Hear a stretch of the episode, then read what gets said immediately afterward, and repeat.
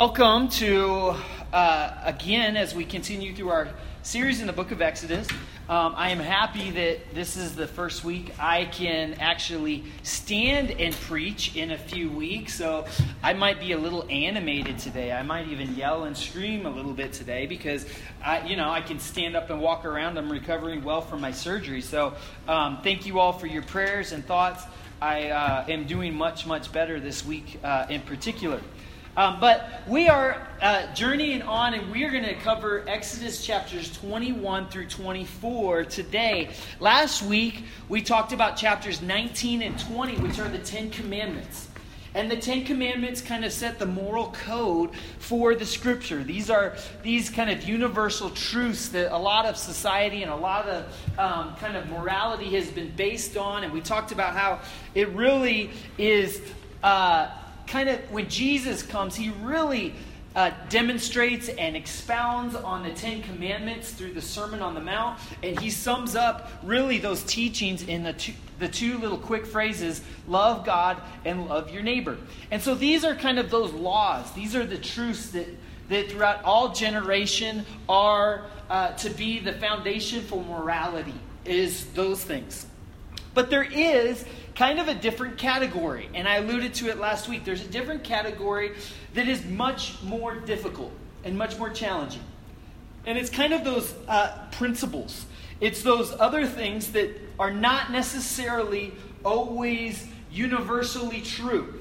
They're not like things that, that like for generation to generation, they continue on. And so that's what the Exodus chapters 21 through 23 in particular kind of deals with. And I'm not going to read all of those chapters, but here's like a little synopsis on some of the things that Exodus 21 through 23 talks about. It talks about treating servants who work for you properly in your um, in your home, and that was a foundational thing in that culture and society. Is that they made they did have different classes like all cultures do, but they were uh, like making sure that they were treated properly and fairly. They talk about personal injury. If somebody gets injured or if there's a problem, uh, you know, how do you rectify those situations? They talk about protection of property, making sure, you know, people don't steal from one another, but how you manage all of that. Different social responsibility different uh, things that we can do to provide justice and mercy for the most vulnerable people in the culture and society. Talks about the Sabbath and how we should rest. And then it also talks about how we should worship God and remember God through these different festivals. And it talks specifically in chapter 23 about three specific festivals that they should have to honor and worship God. So these things are really hard in our culture and world to apply to our day. It's like, is all of this stuff that God said over and over to these people, is this, is this stuff that we should do today still? There are people in this world that take some of those things very seriously and very literally. There are people who like make sure those days, uh, like those celebration days, are honored very specifically the way that they, like, there's more laws that even come throughout the Old Testament, talks about how you should eat, different things like that, what you should eat, what you shouldn't. And they apply those very literally. But that's, that's kind of difficult in different contexts and different times. And so, how do we deal with these things? And I think it really is the harder one that requires more wisdom. We all can get behind don't lie, don't murder, don't commit adultery. Those are pretty clear and black and white. But in our world, we face lots of moral dilemmas that are not perfectly crystal clear. And that's what we're going to talk about today. Um, and so, in the scripture, this is kind of the terminology that is used over and over in the Old Testament and New Testament, you know, to kind of talk about these kinds of things, these principles these agreements, these things that like are guiding society, how we're going to live and work with one another. And the, the term that is often used is covenant. It's a covenant. It's an agreement. Now, I am a part of a covenant community. Anybody else? A part of a covenant controlled community. It is a, my HOA is considered a covenant controlled community where they, we have, as neighbors, made a covenant to one another. That sounds, that sounds pretty serious about how uh, many trees we will have in our lawn and if we'll mow our uh, grass and will we pull our weeds and what color our houses will be painted.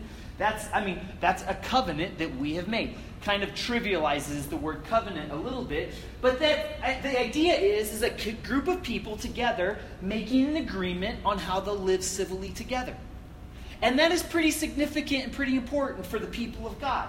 And there's lots of important moral truths that are contained in that, and but sometimes it's hard to, to nail it down.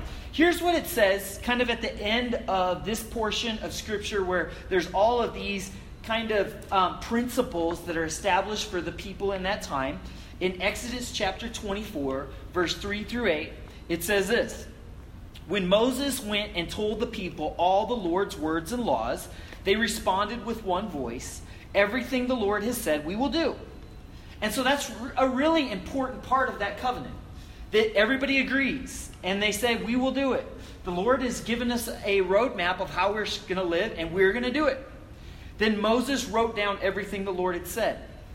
He got up early the next morning, built an altar at the foot of the mountain, and set up 12 stone pillars representing the 12 tribes of Israel. Then he sent young Israelite men, and they offered burnt offerings and sacrificed young bulls as fellowship offerings to the Lord. Moses took half of the blood and put it in bowls. The other half he splashed it against the altar. When they took the book of the covenant and read it to the people, they responded, We will do everything the Lord has said. We will obey. Moses then took the blood, sprinkled it on the people, and said, This is the blood of the covenant that the Lord has made with you in accordance with all these words. This is the agreement. We are, we are bound by this. This is serious stuff, and they have ceremony that is involved with that, and this is what we agree to. You know, one of the great pictures in our society of a true, profound, important covenant is a wedding ceremony. That is a perfect, that is a beautiful picture of a covenant where two people willfully go before their friends and family, before God, and say, I dedicate my life to you, to to exclusively you. And I make that covenant to you. That is a willful thing that we decide and we choose, and it's something we put ourselves into to say, like, this is serious and this is how we will agree to these different things. And that is a covenant. In many ways, it's one of the most powerful uh, moral things that people can do is that we'll agree to do these things. We'll agree how we will treat one another and respect one another. Um, and so this is kind of the category that we're in. But of course, it requires a lot of wisdom because not all of these principles um, are applicable in our time and, and era. Not all of them are. You don't have to worry about oxen and different things like this. Some of these things are different. We don't make the same kind of sacrifices that Moses and them did. And part of it is when Jesus came, Jesus said, I am establishing a new covenant. And the covenant was based on him and his blood. And he said, You can be a part of this covenant by professing your faith in me and repenting of your sins. And the new covenant was established ceremonially by baptism. And so it's kind of a new one. And so these things do change over time. But we there's so many different principles that we need to not just kind of throw out and forget. Um, Paul talks about this a lot in the book of First Corinthians. As he's talking to a group of people who are not Hebrew, who are not Israelites, who did not grow up with any of these ceremonies, any of these rules and, and grew up in a totally different place but said, We believe in Jesus and we're going to follow Jesus with our life. Well, what do you do then? Do you start performing ceremonies like the Israelites did? Do you follow all these things? And they had to figure that out. And that's kind of the world we're in as well. And so in 1 Corinthians 10, Paul talks about this kind of dilemma. And the whole book of 1 Corinthians really is working through a lot of these things. But he says this He says, I have the right to do anything, but not everything is beneficial. I have the right to do anything, but not everything is constructive. No one should seek their own good, but the good of others. Great little principle. That's 1 Corinthians 10. Uh, 23 and 24. And then later he says this in verse 31. He says, So whether you eat or drink or whatever you do, do it all for the glory of God. Do not cause anyone to stumble, whether Jew, Greeks, or the church of God, even as I try to please everyone in every way. For I'm not seeking my own good, but the good of many, so that they may be saved. So he establishes kind of this idea that some of these things are not universal truths like the Ten Commandments. And even talks about some people say you shouldn't eat this kind of food, or you shouldn't eat food that was sacrificed to an idol, or, or anything like that. These are Old Testament laws. And he says some people still follow those, and some people don't. Um, is it a matter of right and wrong? Not necessarily. There's other principles that override it, and you have to say, you know what? I, I can do that, I can eat that, but it may not be constructive or beneficial. And I have to seek the good of others and make sure I'm not harming others. So he kind of, these are the kind of things that all cultures down through time tend to argue about. Things like food. That is something that's argued about. Many people to this day don't eat pork or certain certain kinds of things because this was Old Testament law. I don't I don't personally abide by those things because I don't I don't think that is something that is a universal truth that continues on. I love bacon as well, so uh, that's that's part of it. But then there's other things like certain celebrations, certain traditions, and you think, oh, we don't worry about that very much. Oh, yeah, we do. If you go to a certain church service, it is very particular exactly how the service goes. Putting out round tables like this and like setting up a coffee style, that would not be acceptable because that is a different style. If you go to our Spanish service at 3 o'clock, it is a different style. And there are things that people are, it's really important how they worship, and some that it's not as important.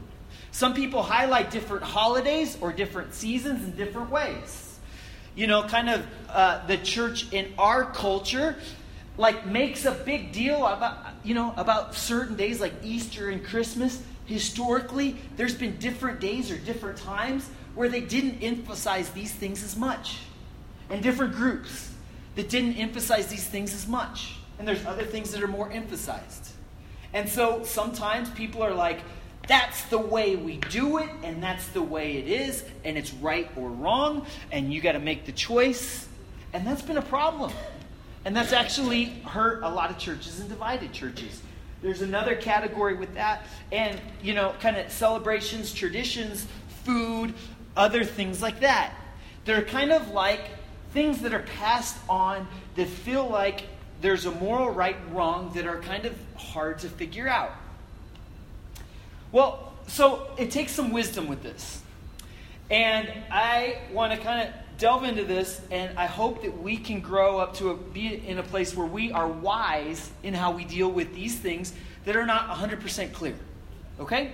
So, one, one um, portion of Scripture, again, Paul gives us lots of instruction on this, is in Romans 14. He says, Accept the ones whose faith is weak without quarreling over disputable matters.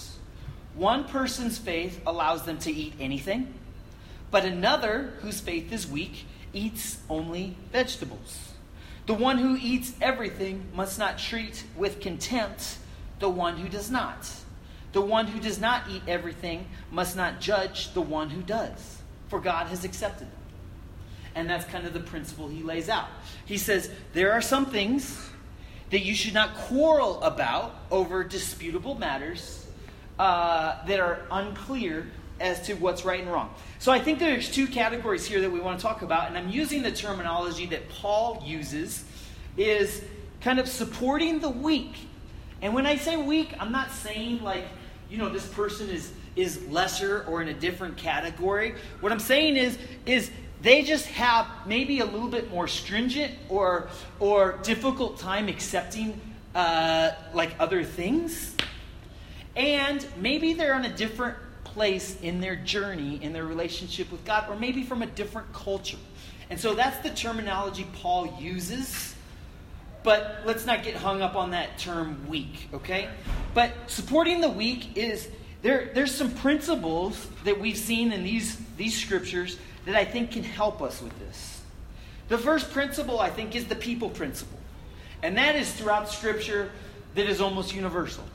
It says the, pe- the people principle is kind of saying, will it harm someone else? Will it do harm to someone else? As you know, we already read, it says, you know, just we should never do something that is not for the good of others. We should not do something that harms somebody else's faith. Um, you know, there are many times that I have a personal opinion about certain things in the scripture. I have a personal opinion, maybe about things uh, regarding politics. I have a personal opinion about different things that, you know, I could easily encompass in some of my messages or sermons. And I have to be really careful. There are moments in time where I don't say everything as far as what I believe. Now, now understand that that is, you know, it's not me trying to be deceptive. It's not me trying to like, you know, whatever. But there are some things that I have opinions on, but I could potentially be wrong and I could potentially offend, and it's not an essential thing. Sometimes I just don't bring that up in this kind of environment. If you talk to me on the side, I'll probably give you my opinion. But there are moments in time where I say the people principle overwhelms the, the like my argument principle. Am I going, is the purpose of what I'm saying to win an argument and maybe ruin a relationship or an opportunity? Or is the idea to help people out? And that principle should override any of our concerns. And I think sometimes, unfortunately, our world has been really, really divided because people haven't first, like, like put people first in regards to discussions like this. now, this doesn't mean that we should be people that don't stand for anything. This doesn't mean that we, we shouldn't like have particular opinions about anything. Like, trust me, I am somebody that is opinionated and passionate. Trust me. And I'm happily getting a debate with you. Trust me. But the point is that there's some things that are not things that we have to like ruin a relationship over, that we will like like focus in on to the point of harming that relationship. There are things that we should have that we say, this is this is clear, and I am gonna I, I, I believe this to be 100%, and I'm not gonna like move on this one.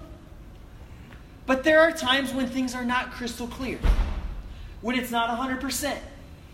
And we have to use our people principle as our first filter to say, is it going to harm others? You know, think about the social media world. And you know what? The stuff that I've decided, like, it's an, an amazing tool that right now I have, you know, 800 friends on Facebook, and at any point in time I can communicate with 800 people by putting a post of post up, and it's pretty amazing. And I've connected with people that I went to elementary school with and high school with. Pretty cool, right? But then also, you know, like that can be an incredible tool just to kind of spout and destroy and divide. I've chosen that, like, on that, I put pictures of my kids and positive things, and that, that, that's what I choose to do. Okay? Because I do not want to harm a relationship or be out there in a place where I, I, ruin the opportunity to have a voice with somebody else. And so I think the people principle is something we need to keep in mind, and that's what Paul is talking about. There's a second principle that goes hand in hand with this. Is that all throughout the scripture it talks about unity. And so the unity principle, I think, is another filter we need to have. Is the unity principle is will this divide people or will it bring people together? Does it build up the community or does it tear the community apart? You know, there's been many times I've been in, in meetings or team exercises where you're planning something together, and I had a great, wonderful idea of exactly how it should be, and I bring it up to a group of people who are helping me with something, and they all look at me like, no, that's a terrible idea. And like, I, I, I, I have to restate it again. I say, no, you don't understand. You're not get, get grasping this. It'll be wonderful when we do, you know, this is what will, you know, how it'll work and everything. And they're all like, no, I don't think we should do it that way. And there's times where we have to stop and we have to decide is the goal my agenda or is the goal for us to be united? Throughout Scripture, uh, the church really, it's one of the main instructions given to the church over and over is that you're to be united. You should be united. And actually, in some places in Scripture, it even gives us this picture that if you're united on things that are like these debatable issues, God will be behind you. But if you're divided, God will not be behind you. That is really interesting principle. Can you can and, and it doesn't seem to make a lot of sense. But let me let me kind of give you my opinion. And I, I'll try not to divide with my opinion. This is my opinion. This is not script. But my opinion is there are lots of different expressions of Christianity and faith. Lots of churches. There are churches um, that do things differently, have a different style, have a different way that they worship, a different way that they lead, and little minor differences on opinion on what the Bible says and practice. Okay? And sometimes those groups are united around certain particular things. I think God uses our differences in opinion in that way to reach different people. There's some churches that are really good and really connect with people on one level, and other churches that don't. And guess what? God uses them all. God uses us in one particular way and another church in a different way. And because it's different and they have a different little slant on it, it doesn't mean right and wrong. It maybe means God will use that group for a particular purpose and another group for a t- particular purpose. But what needs to be universal is the people in those groups you need, need to be united. They need to be together. Not a bunch of in the middle of it fighting over one another, because that tells the whole world that the community of faith is, is a mess. And it paints a picture of a group of people that aren't truly loving their neighbor or putting people first or being united. Sometimes two groups might have the exact opposite opinion on something, some particular minor detail, and they might both be right at the same time. I, I believe that to be true if they're united in that way. So the unity principle is really important. Will it bring people together or will it divide people? All right, so I think that these are things that we need to do to make sure that we don't push people away. There's some people that we will push away, or personally or as a group, if we don't uh, hold up the people principle or the unity principle. And we need to support kind of those who the scripture is using the term weak in this context. But let me push back on us a little bit. How do we move beyond being in that picture of weak? Because I think there is a progression. I think there should be a maturity that grows up over time where we start to let go of some things that maybe we held tight to in the past. And I think this is just kind of a process of, of growing up in our relationship with God and becoming mature and becoming wise. When you're a kid, things are a little bit more black and white. Unfortunately, when you become an adult, things get a little bit more cloudy, and it requires more wisdom and more discernment. And so, as we grow in our relationship with God, I think we should be moving towards a place where we're, we're not in that category necessarily of weak. Um, and I have a couple of suggestions. First of all, it's, it's about graciousness, being gracious. And there's lots of principles that go along with this, but first, first and foremost should be we forgive quickly. When somebody harms us, or somebody has something else against us, or somebody does something that offends us, we should be quick to forgive. That is something that is clear in Scripture. That how we forgive others is how God forgives us. We should be quick to forgive. We should leave space for God's grace uh, to work. There are so many times that maybe we, we are, are, are looking at other people and saying, man, you need to get your life together. And it is, that's kind of an immature picture of looking at other people and just kind of being the person who is always criticizing everybody else, but not recognizing the journey that you have personally come on. You're a different person than you were 10 years ago, and other people may be 10 years behind you in their journey. And we need to be gracious with them and understand that people like need time. That doesn't mean like, you know, we we, we don't help them along or prayerfully, but we should be gracious with others. We should like give them time and space to become the people that they are. You know, one of my pet peeves, I'm, i coach uh, Little League Baseball. Right now, I've coached high school baseball. I've competed at a pretty high level in baseball. And right now, you know, I'm, I'm doing uh, 12 and 13 year old baseball. And here is something that I hear sometimes, okay? Now, there's, there's one thing there, you, can, you can instruct a kid and help them out. Say, hey, when you're batting, you should have your hands up a little bit higher because that'll help you have a level swing. You know, that'll, that'll help you. That is like constructive feedback. That is suggestions. That's technique and all these things. And then there's this other category that drives me nuts. There's 12 year olds that are out there swinging at a ball and trying to hit a ball that is moving in the air and they swing at it and they miss it. And guess what sometimes parents or people, your coaches say? Hit the ball. Well, okay. We all know the point of the game. We know to hit the ball. We know that that's what we're trying to accomplish, and that doesn't do us any good. Guess what? 12 and 13 year olds sometimes are trying to hit the ball, but they miss it because they're not, they're, they're trying, they're working, but they can't quite do it. And sometimes we treat others like that. And that's unfortunate. And if the church ever gets into the category where we look at everybody and we're like, stop sinning, and that's it, that is not a helpful place. It's just a harmful place.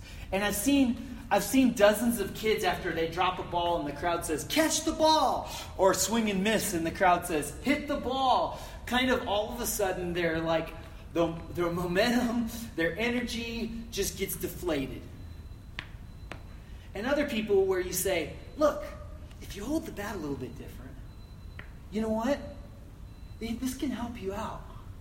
This can help you out. And you know what? You can do better than you've done before, and I'm here for you. And let's practice it together. And you know what? If you swing and miss, I'm going to be right there for you, and we will work on it some more. And and and like you're okay. You're okay. We're going to keep working on it. We're a team here and we're together. That can, can change something in a very profound way. Having a community of faith that gets around people that says, hey, you're struggling a little bit. You know what? Here's some things that I've, I've learned in my life. And you know what? We're here for you. We're going to help you along.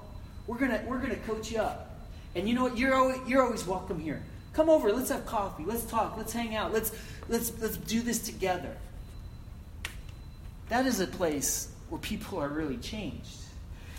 So, leaving space for grace, being okay with the journey of others and where people are at, and being supportive.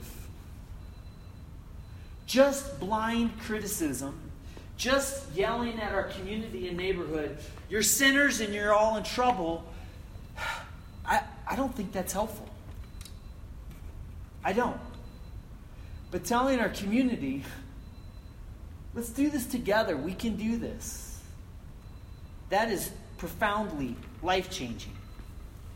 So, we need to be gracious. We need to be quick to forgive. We need to leave space for grace. We need to be okay with the journey of others. But you know, you know, we also need to be humble. We also need to be humble, knowing what we don't know. That is a great that is a great thing that you could develop in your own life. Knowing what you don't know. I have been so challenged and encouraged over the last uh, seven weeks as Rick has written some of the some of the details, some of the um, archaeology, and some of the some of the behind the scenes stuff in the book of Exodus, and I've learned so much from that. And when I read it, I have the same response every time, and like, I didn't know that.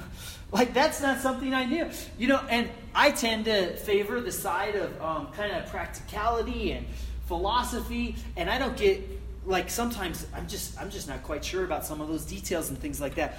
What a great thing that has added to my learning to know what I don't know and what I can learn from others. Unfortunately, we sometimes get in a place where we say, I know what I know, and nobody can tell me otherwise. That's not a good place. God doesn't want you to be a person that stubbornly says, I've already, I've arrived, I know what I know, and there's nothing else that can change my mind or anything like that. Be open to other people's point of views. Know what you don't know.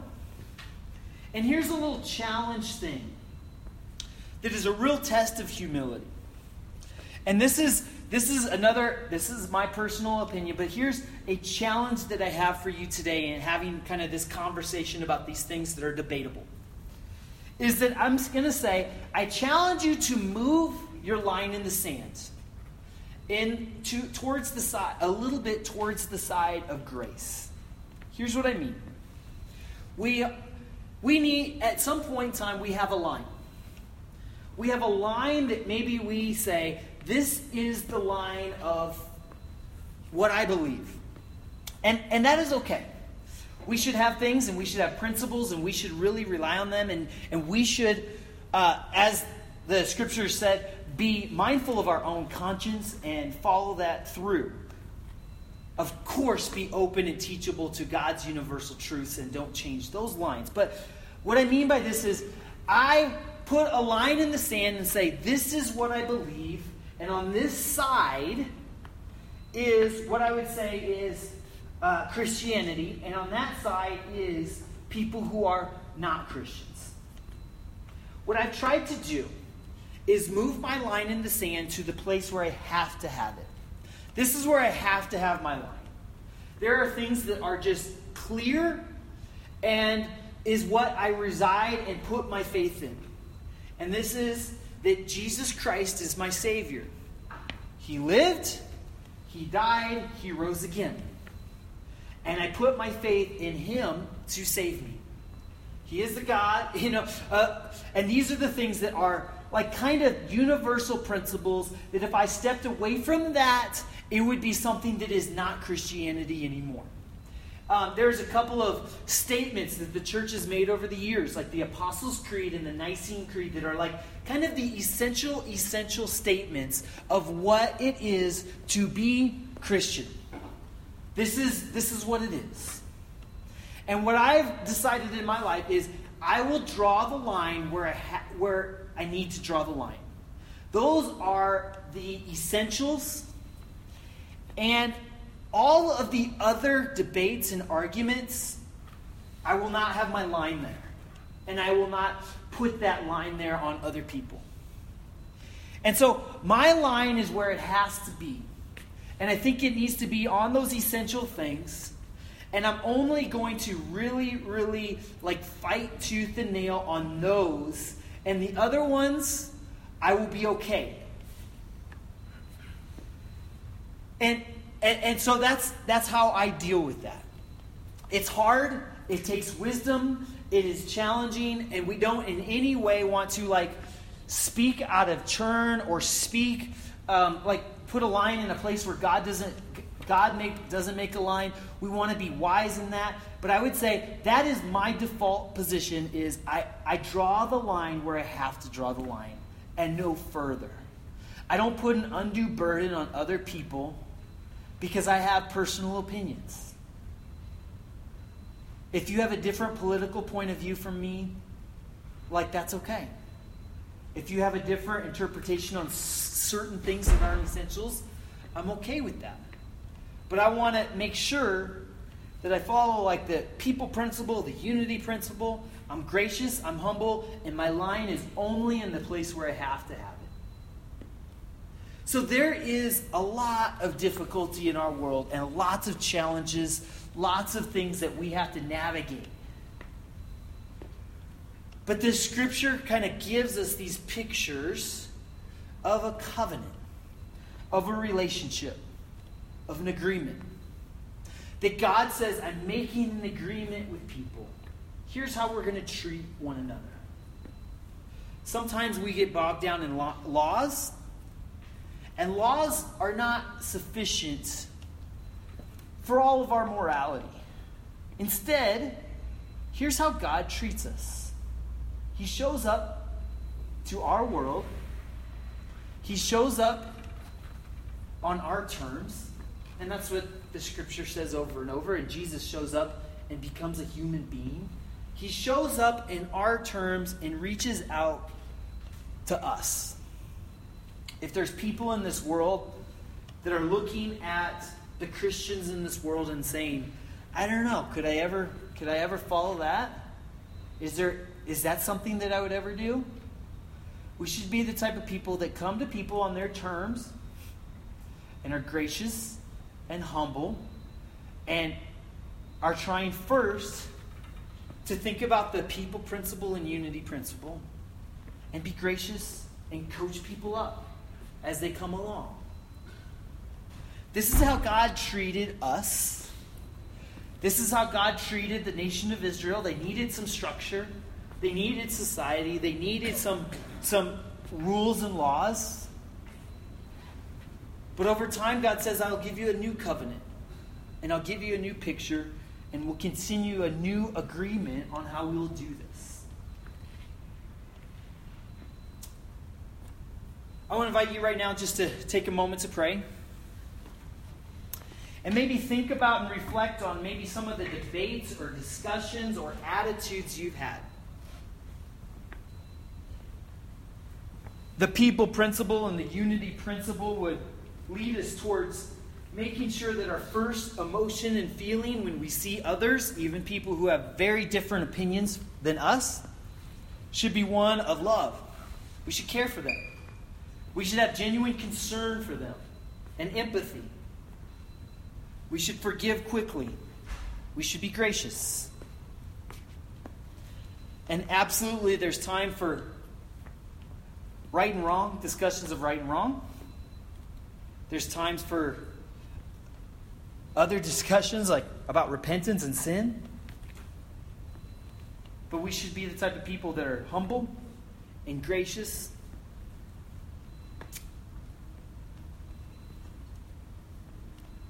God, I just pray that we be a community of faith that is identified by our unity identified by how we care for one another and treat one another.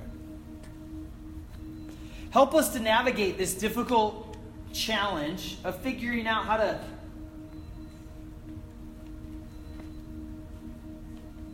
how to follow through with some of these things that are unclear.